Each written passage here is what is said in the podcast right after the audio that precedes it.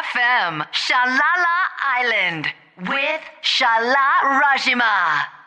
金曜の夜と週末の朝の狭間にようこそタレントのシャララ島です、えー今日も私が気になっているものこと何でもどしどし語っていきたいと思います、えー SNS のハッシュタグはハッシュタグラジマであのどんどんコメントやツッコミ待ってるんでつぶやいてください。よろしくお願いします。えーっと先日新木場にね前も行ったってお話ししたと思うんですけどその時にあの結局やることなさすぎてみんなで帰り道朝ごはん食べたいねって言って朝ごはん食べに行こうと思ったんですよ。そしたらもうあの辺ってほらあの豊洲あたりのあのああの感じ私有明館って呼んでるんですけどわかります？こうすごいこう近代的なあの道がめっちゃパーって広くて。でも意外とお店は少ないみたいな。どこ行こうって調べても結構遠くのところしかなくて。やっとお台場の方にあのジョナサンがあるのを見つけてまだ7時台なんでね。ほぼ開いてないんですよまず店が。でなんかあのジョナサンあじゃあジョナサンの朝ごはん食べに行こうって言って行ったらマジ7時台で一っ子一人いないのにジョナサンだけ5組待ちだったんですよ。マジで。何事？と思って。うちら4人だったんですけど5組待ちみたいなこの誰もいなそうな雰囲気の朝のゴーストタウンみたいな状態にジョナサンだけ5組待ち。で確かにジョナサンしか空いてなかったんですよ。やばーと思ってもうジョナサン食べる気持ちで来たのに全然無理ででもどうしようとか言ってたらその同じお台場のなんかジョナサンが入ってるビルのなんか上の方の23階の方にビルズというお店知ってますか？皆さん。おしゃれ朝ごはんの代表格。ビルズ。あそうだ。そうだよね。ビルズって世界一の朝食としてあの頃めちゃくちゃ流行りましたよねそういえば。いや私もねあの頃ねいくつだったっけな？あそっか。あんま私そうだボードレスだった。忘れちゃったけどあの、まあ、とにかくね10代でしたねその頃はまだまだ。あの世界一の朝食。ジョナサンか世界一の朝食かの選択肢だったんですよ。でジョナサン5組待ちだったんですよ。もうこれビルズ入れないかもみたいな感じになりながら行ったらビルズめちゃくちゃ空いててえ値段の問題これ？みたいになってもうビルズ入るしかない。ただ世界一の朝食を食べに来た人たちみたいになっちゃったんですけど、まあ、ビルズに入り久しぶりに行ったんですよ。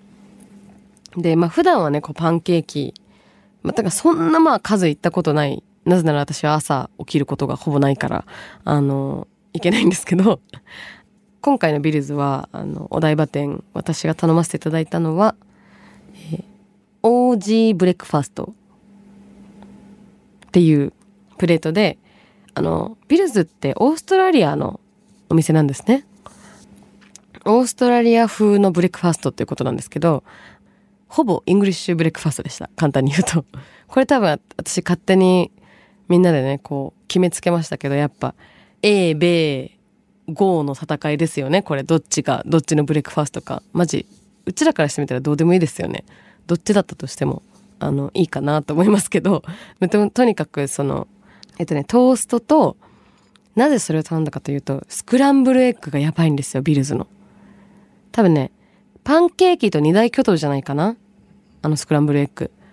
なんか境目のないふわふわ、ふわふわというかこう、あの、クリームみたいな見た目の、なぜそんなに滑らかなスクランブルエッグができるのかという状態の見た目、やばいんですけど、スクランブルエッグが食べたくてそれを頼んで、でその、フルコースだったんで、お金がね、高いのよ。2700円のプレート。朝ごはん。鬼高くないですか？でも、それだと、あの、私、あと、マッシュルームも大好きなんですよ。マッシュルームがついてて、で、マッシュルームどうしても外したくなかったから、マッシュルーム付きでやって、で、そうすると、そのプレートにすると、今度、結果安くて、あの、ベーコンとソーセージも入ってるし、トーストも2枚入ってるし、えートマト入ってたの。めっちゃ美味しかったです。でも量は確かにめっちゃ多かったかも。まあ、シェアしながらね、食べて、あの、急に世界一の朝ごはんやっちゃったんですけど、あの前にそのビルズ行った時にこれもなんか勝手にあのビルズにお伝えしたいことをなぜかここで語ってるけど あのパンケーキ食べたんですよ。パンケーキめちゃめちゃうまいじゃないですか。あのビルズのパンケーキってねなんかこうふわふわな見た目であのちょっとなんだろうな。ちょっと上が焦がしてある感じ。焦がしてないかあれ何してんだ。キャラメリゼみたいなこうなんかソースがかかっててメープルシロップっぽい。でバナナとあとあのリコッタチーズのパンケーキなんですよね中身が。で上にバターついててっていう三段論法なんですけど。三段論法のパンケーキ。これがね意外と2枚でいいんじゃないかっていう論争になって思いません？どうですか皆さん？だから枚数選べたい。逆に言うと1枚とかの人もいるよね多分。やっぱ年取ってくると胃もたれがねちょっとありますから。私早いんですよ人より胃もたれが。どうやら。もう二十歳ぐらいから胃もたれしてましたから私。本当に。あのちょっとビルズのパンケーキの枚数は選べないのかということをちょっと公共の電波で流させていただこうと思います。よろしくお願いしますビルズさん。あちなみに皆さんもしかしたら勘違いしてる人もいるかもしれないんですけどビルズのパンケーキはあのめちゃくちゃ生クリームがいっぱい乗ったふわふわの背の高いあれじゃないですよ。あのあれはお忘れかもしれませんが X シングスです。原宿のねあのねローソンの後ろにあるあそこね。死ぬほど並んでましたよねあの頃。テレビで連日報道してたよね。あれとは実は違う方のめちゃくちゃ高い方のパンケーキです。X シングスは私一回だけ行ったことある気がします。あそこはマカダミアやっぱハワイ系らしいんですけど X シングスは。マカダミア関係のものが一番美味しかったです。すっごい。そら私やっぱナッツとかねそういうのめちゃくちゃ得意なんでそういう国から来てるしね。やっぱねマカダミアはいいよね。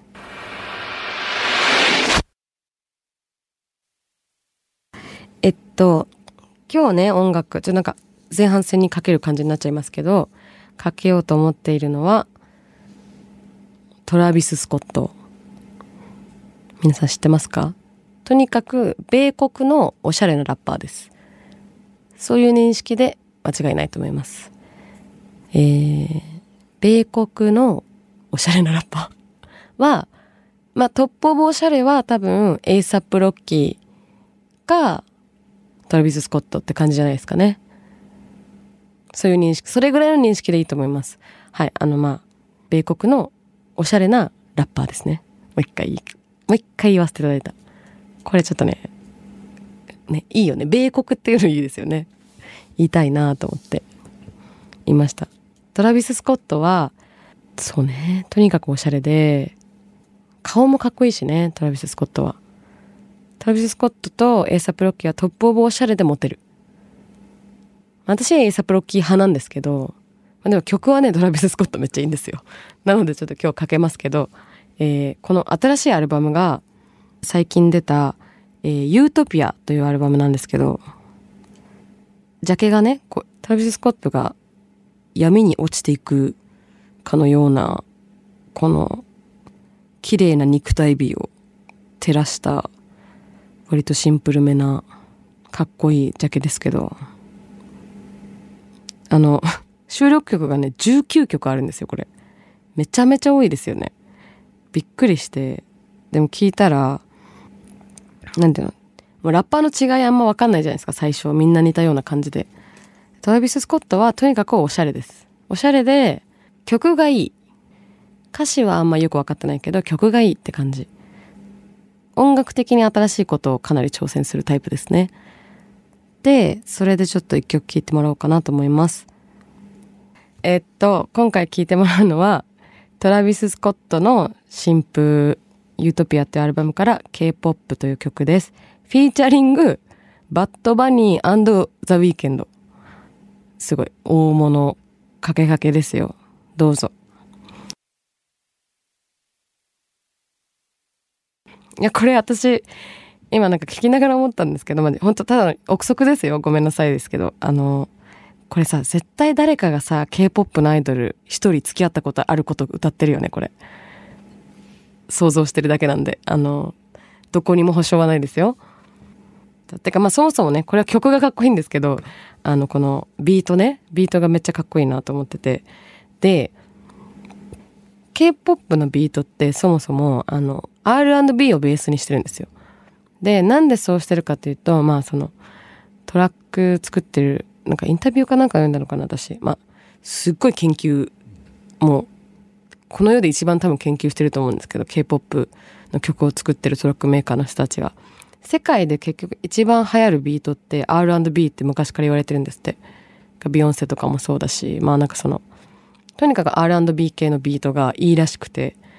で、K-POP って、そうだからそういうビートがベースとなってるんですけど、R&B ってまあもっと紐解くと何て言うんだろうな、こう、ブラックミュージックの、なんかもうちょっと、うーん、歌い上げる感じ？わかんないけど、な感じじゃないですか。そのビートが、バッドバニーっていう、その、ラテンポップのスターと、ザ・ウィークエンドっていう人たちが混じって、もはやその、R&B も解体されつつあって、それがもはや K-POP 化で、なんかこう、そこから外したビートがまた生まれていくみたいな感じがあるなって思いました。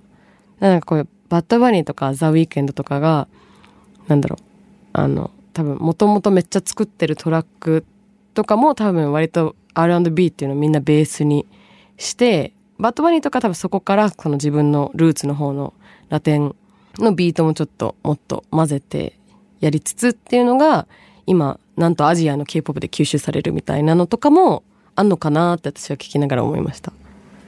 他のね曲も聴いてみてください。全部かっこいいんで。あのー、まあインスタをね私のインスタを見てくれてる方はご存知かもしれませんが最近ね大事件が起きてあのー、なんと自分の飼い猫に切りつけられるというシャララ島。なんということでしょう。しかも顔をね顔をね切りつけられたんです私。犯人はうちあの3匹猫を飼っていまして上の2匹が白の三毛、まあ、白っぽい三毛猫2匹桃と緑というんですけれども彼女たちが23歳の頃にあの、まあ、赤ちゃんだったムーというムー本名フルネームはムルギーと申します、えー、ムルギーは、えー、ベンガル語でチキンという意味です。なぜかその響きを気に入ってつけましたが、ももとみどはね、あの、保護猫、どっち、まあみんな保護猫なんですけど、先に飼ってた飼い主さんがいて、それをもう引き取って、あの、その老人ホームに飼い主さんが入るかなんかで、あの、保護主探してて、引き取ったんで、結構大人になってから引き取ったんですよ。で、あまりにも可愛すぎて、やっぱり赤ちゃん時代が見たいなということで、ムー、ムルギー、通称ムーも引き取る取りたいということになって、ムーは、あの、唯一、西成出身なんですよ。うちのムーちゃんは。ムーは西成の野良猫でした。で、あの、2ヶ月の時にうちに来たんですけど、その1ヶ月目ぐらいで多分、こう、あの、病院、動物病院が保護して、で、その保護猫探し、あの、主を探してて、で、あの、ムーちゃん、4人兄弟の中でムーちゃんだけ1人、あの、残ってて、見つかり先なかったけど、私たちも一発でムーちゃんに惚れ込んで、ムーちゃんを飼ったんですけど、そのムーちゃんがね、あの、なぜ残っていたかというと、ムーちゃんは人一倍、あの、凶暴でして、野良時代もやっぱあるので、今もね、ビニールとかにめっちゃ反応するんですよ。カシャカシャカシャカシャカシャみたいな。ビニールとかカシャカシャカシャってするんですけど、そのうちのムーちゃん、ちょっと凶暴なムーちゃまが、あの、ね、ちょっとこう、触り方もね、ちょっと、ムーちゃんだけやっぱこう、気をつけないとシャーってやるし、以前ね、あの、夫の鼻を、もう、なんて、もう、ウルヴァリンみたいな感じで、もうあの、傷つけたこともあったんですけど、以前。鼻が二つに割れるみたいな、あったんですけど、むーちゃん、凶暴で。で、私もこう、すごい丁寧に、でも結構意外と甘えん坊なんで、あの、赤ちゃんの頃からね、こう、胸の上に乗せてね、ムーを寝るんですけど、ムーちゃん。あの、私、それ、スフィンクスって呼んでて、スフィンクスの状態でこうやって寝るんですよ。それが本当にね、赤ちゃんの頃からめっちゃ可愛くて、ギューってして顔チューってチューってやってたらしつこかったんでしょうね。頬を噛まれました。なんと。今度は手じゃなくて噛まれました。でもむーちゃんもね本人はね多分甘噛みのつもりだったんですよ。そしたら一応私のね商売道具である顔に傷をつけられまして。あのへこみましたね。ちょっとしばらくまあそうですね。なんかむーちゃんとはそこからちょっと喧嘩しましてあのなんかごめんなさいみたいな顔で来るんだけど、ちょっとそれは君餌代払えなくなるよ。大丈夫みたいな感じでやってたんですけどそうあの頬を傷つきまして何が一番治るのかというのはもうあのすぐ調べたけど私あんまり知らなかったんですけど調べたらあのね夫もねなんか詳しくて教えてくれたんですけど顔の傷は特に消毒をしない方がいいんですよ。で、私もたまたまその日空いてたんで、そのまますぐにあの皮膚科に行ったんですよ。こう傷ついちゃったんですけど、一番早く綺麗に治る方法なんですかって言って。そしたら、その、その傷口を消毒とかじゃなくて、水洗いして、そ、その上にただ傷パワーパッドを貼るだけなんですよ。で、なぜ、その、傷パワーパッドを貼るだけでいいという、マジでってなってやってみたんですけど、あのなんで消毒しない方がいいかっていうと結局かさぶたになることが一番傷跡を残すことになるんですって。で顔は一番体の中で皮膚の再生が早いんですけどあの消毒をしてしまうとその治す細胞が死んじゃうんですよ。人間のね自然治癒力の。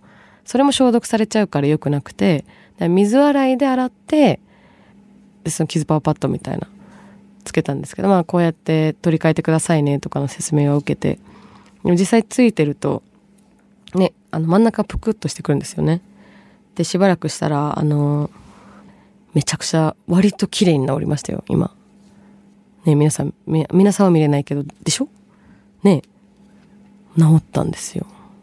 ねでもそのしばらく一週間ぐらいはなんかほんと喧嘩した少女みたいになってて、喧嘩した不良娘みたいな感じで、幸いね、あの、表の仕事なかったんで、本当良かったですけど、完全に不良娘でしたね、本当に。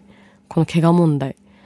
ねえ、なんか、でも、薬はもらいました、病院で。あの、破傷風にならないように、抗生物質だけもらって、それは5日間飲み切るみたいな。まあ、問題なく綺麗に。まだね、ちょっと、色だけ黒くちょっとだけ残ってるけど、これは多分あの色素沈着の分なんで、まあ、もうちょっと時間がかかるところかなという感じで怪我事情意外とさ知らないですよね。結構生傷絶えないから猫を飼いって。腕はね私もねよくあの引っかかれたりしてあるんですけど顔はちょっと初めてすぎて結構ビビりました。えー、あの皆さん私の、またね、これもインスタ見てくれた人はわかるんですけど、先日、お祭りで、人生初めての、りんご飴を食べました。ね、意外といろんなことが初めてのシャラちゃんですが、初めてのりんご飴、食べた。そう。なんか、いつもね、中高生の頃とか、祭りで見て、あ、美味しそうだなって思うけど、なんか、ちょっとおもちゃっぽいじゃないですか。なんか正直本当に美味しいのか確信持てず、しかもでかいからめっちゃ。なんか、終えなかったらどうしようと思って、一回も買ったことなかったんですけど、やっぱ今大人になった。自分、新しい扉開かないとと思って、あの、買ったんですよ、りんご飴。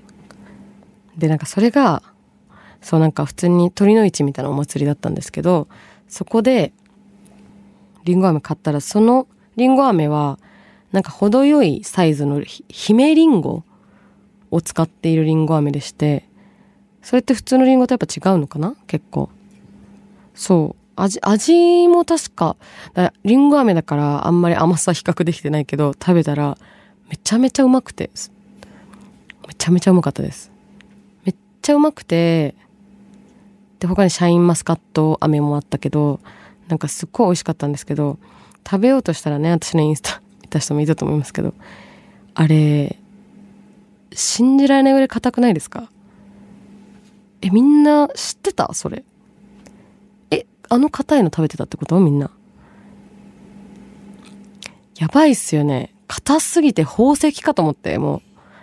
全然、あの、インスタのね、私の動画見てもらえたらわかるんですけど、最初はすごい楽しそうに、リンゴ飴食べますとか言ってさ、楽しげにやってんだけど、た、噛んでみたら、普通に噛めないみたいな、なんかもう、あの、動画どころじゃない状態っていうか、えどういうことみたいになって、やっと噛めたんですけど、しかも噛めてもね、あれ動画見るとわかるんですけど、まだ飴しか食べれてないんですよ。身にたどり着いてなくて、リンゴないのかなとか思って食べたんですけど、でもめっちゃうまかったです、そのリンゴ飴が。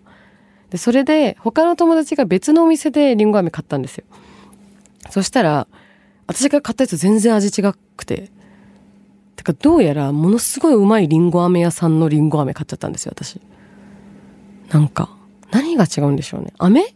飴の方、多分ね、あの、リンゴの質もあるけど、飴の、ね、周りの飴細工のその、飴の味もあるんだと思う。なんか、そんなに美味しいみたいな雰囲気出してなかったから、すっごい美味しくてそこが。なんかお父さんと中学生の息子さんでやってて、いや普通なんか家庭系のやつかなと思ったらなんかめちゃめちゃうまくて。りんご飴って、その、大体同じ味じゃないんですよ。それを私は伝えたかったんです。多分、全然店によって味違うっぽくて、マジでうまいりんご飴出会うと、やばいっす。ちょっとりんご飴食べ比べしてください。このお祭りの時期に。ね、よろしくお願いします。ベイ FM シャララ島。今日はいかがでしたでしょうか？すごい今日もまた 意味わかんない話いっぱいしましたね。もう、あの、朝ごはんから。今日はでもご飯中心でしたね、割と。あのー、皆さん、SNS のハッシュタグは、ハッシュタグラジマまでで感想やツッコミお待ちしてるので、どうぞ、一言でもください。で、あのー、ラジオの情報などは私の SNS がアルファベットでララジマであの発信してるので、そちらもフォローお願いします。LALA ZIMA でララ島です。で、他にも Spotify や Apple Music などのポッドキャストでも放送時間以外にも配信してるので、ポッドキャストの方もぜひ聞いてください。シャララ島で検索、シャララ島ね、最後。で、検索すれば出てくるので、ぜひ聞いてください。で、えっと、メールも、あの、メールでご意見も募集しているので、そちらのメールアドレスが shara@ bayfm.co.jp までぜひ送ってください。で、最後になっちゃったけど、今日のこれだけは言わせて。りんご飴はお店を選べ以上、シャララ島でした。また来週 !Bay FM, Shalala Island with Shala Rajima.